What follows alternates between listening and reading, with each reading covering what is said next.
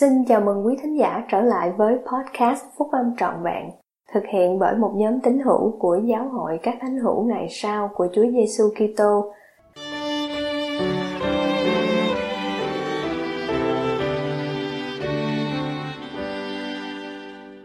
Một người bạn trung thành là gì?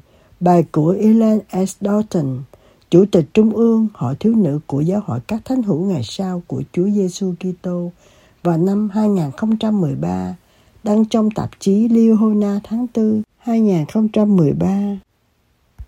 Định nghĩa về một người bạn đã thay đổi trong một thế giới kết nối bằng công nghệ ngày nay. Ngày nay, chúng ta có thể nghĩ rằng chúng ta có nhiều bạn. Đó là sự thật. Chúng ta vui hưởng khả năng được cung cấp tin tức và được biết điều đang xảy ra trong cuộc sống của nhiều người quen biết của mình, cũng như của bạn bè hiện tại và bạn bè cũ thậm chí cả những người chúng ta chưa gặp mặt mà chúng ta gọi là bạn bè của mình. Trong bối cảnh của phương tiện truyền thông xã hội, thuật ngữ bạn thường được sử dụng để mô tả mối liên lạc thay vì mối quan hệ. Các em có khả năng để gửi tin nhắn cho những người bạn của mình, nhưng điều này không giống như việc có một mối quan hệ với riêng một người. Đôi khi, mối bận tâm của chúng ta là về việc có bạn bè.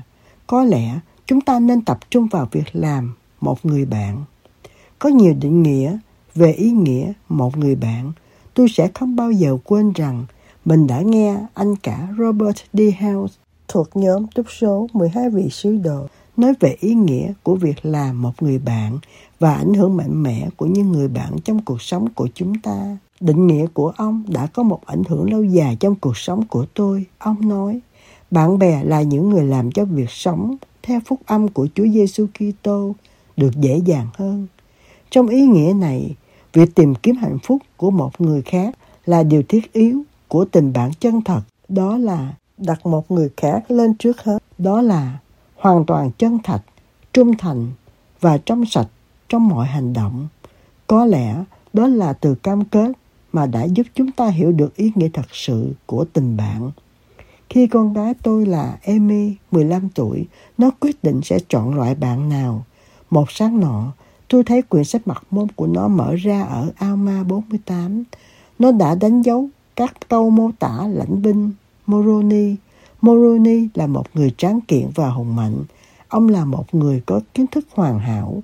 Phải, ông là một người có đức tin vững chắc nơi đấng Kitô. Ở bên lề trang nó viết Tôi muốn đi chơi, hẹn hò và kết hôn với một người như Moroni. Trong khi nhìn Emmy và các thanh niên mà nó kết giao và về sau nó hẹn họ đi chơi.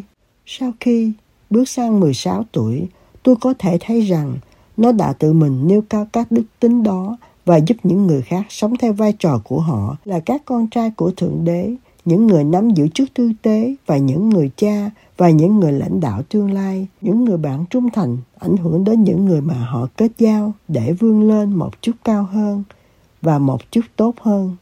Các em có thể giúp nhau, nhất là các thiếu niên, để chuẩn bị và phục vụ truyền giáo một cách vinh dự. Các em có thể giúp nhau luôn luôn sống trong sạch về mặt đạo đức, ảnh hưởng ngay chính và tình bạn của các em có thể có một ảnh hưởng vĩnh cửu, không chỉ trong cuộc sống của những người mà các em giao thiệp mà còn cho các thế hệ mai sau nữa. Đấng cứu rỗi gọi các môn đồ của Ngài là những người bạn của Ngài. Ngài phán, điều răn của ta đây này, các ngươi hãy yêu nhau cũng như ta đã yêu các ngươi. Chẳng có sự yêu thương nào lớn hơn là vì bản hữu mà phó sự sống mình. Ví thử các ngươi làm theo điều ta dạy, thì các ngươi là bạn hữu ta. Ta chẳng gọi các ngươi là đầy tớ nữa, vì đầy tớ chẳng biết điều chủ mình làm.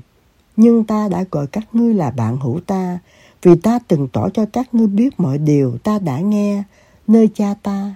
Khi sống theo và chia sẻ phúc âm của Chúa Giêsu Kitô, các em sẽ thu hút những người khác đến với mình là những người sẽ muốn là bạn của các em, không phải chỉ là một mối liên hệ trên trang mạng truyền thông xã hội mà là loại bạn mà đấng cứu rỗi đã nêu gương bằng lời nói và tấm gương của Ngài khi các em cố gắng để làm bạn với những người khác và để cho ánh sáng của mình chiếu sáng, thì ảnh hưởng của các em sẽ ban phước cho cuộc sống của nhiều người mà các em kết giao. Tôi biết rằng, khi các em tập trung vào việc làm bạn với những người khác, như đã được các vị tiên tri và các tấm gương trong thánh thư định nghĩa, thì các em sẽ được hạnh phúc và các em sẽ là một ảnh hưởng tốt đẹp trên thế giới, và một ngày nào đó sẽ nhận được lời hứa vinh quang đã được đề cập trong thánh thư về tình bạn chân thật. Và cùng các xã hội tính mà tồn tại ở giữa chúng ta, ở đây sẽ tồn tại ở giữa chúng ta ở trên đó như nó sẽ đi kèm với vinh quang vĩnh cửu.